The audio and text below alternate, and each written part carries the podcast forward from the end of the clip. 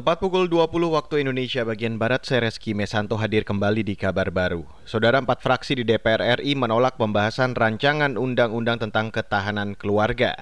Empat fraksi tersebut adalah fraksi PDIP, Partai Golkar, Partai Demokrat, dan PKB. Penolakan disampaikan usai rapat harmonisasi RU tersebut di Badan Legislasi DPR RI hari ini. Anggota fraksi PDIP, Dia Pitaloka menilai tidak ada urgensi pembentukan RUU tersebut. Menurut dia, sudah ada undang-undang tentang perkembangan kependudukan dan pembangunan keluarga yang memiliki kesamaan dengan tujuan RUU tersebut. Urgensi kebutuhan adanya RUU ketahanan keluarga ini sejauh ini berdasarkan undang-undang yang ada belum terlalu terlihat.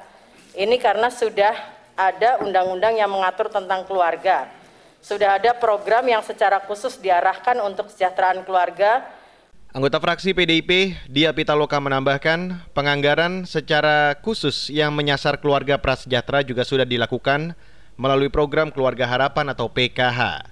Sejalan dengan itu, anggota fraksi Partai Golkar, Ferdiansyah mengatakan, fraksinya tidak melihat hal yang penting dalam RUU tersebut. Menurutnya, aturan yang ada saat ini telah mengakomodasi kesejahteraan keluarga. Beralih ke informasi selanjutnya, Saudara, Kementerian Komunikasi dan Informatika menemukan lebih dari 30 isu hoax atau berita bohong yang menyasar gelaran pemilihan kepala daerah 2020. Juru bicara Kementerian Kominfo Dedi Permadi mengatakan, temuan ini berdasar pada patroli cyber yang dilakukan melalui mesin pengais konten negatif selama 24 jam selama satu setengah bulan terakhir. Mesin tersebut akan mengidentifikasi dan secara otomatis menurunkan konten negatif yang bekerja sama dengan platform digital atau media sosial.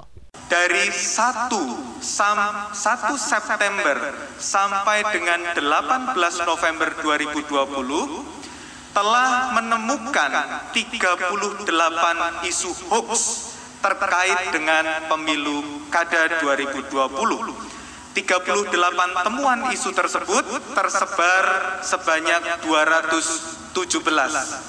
Juru bicara Kominfo Dedi Permadi mengatakan Badan Pengawas Pemilu atau Bawaslu juga telah melakukan verifikasi dan menyatakan 70-an temuan melanggar ketentuan yang berlaku.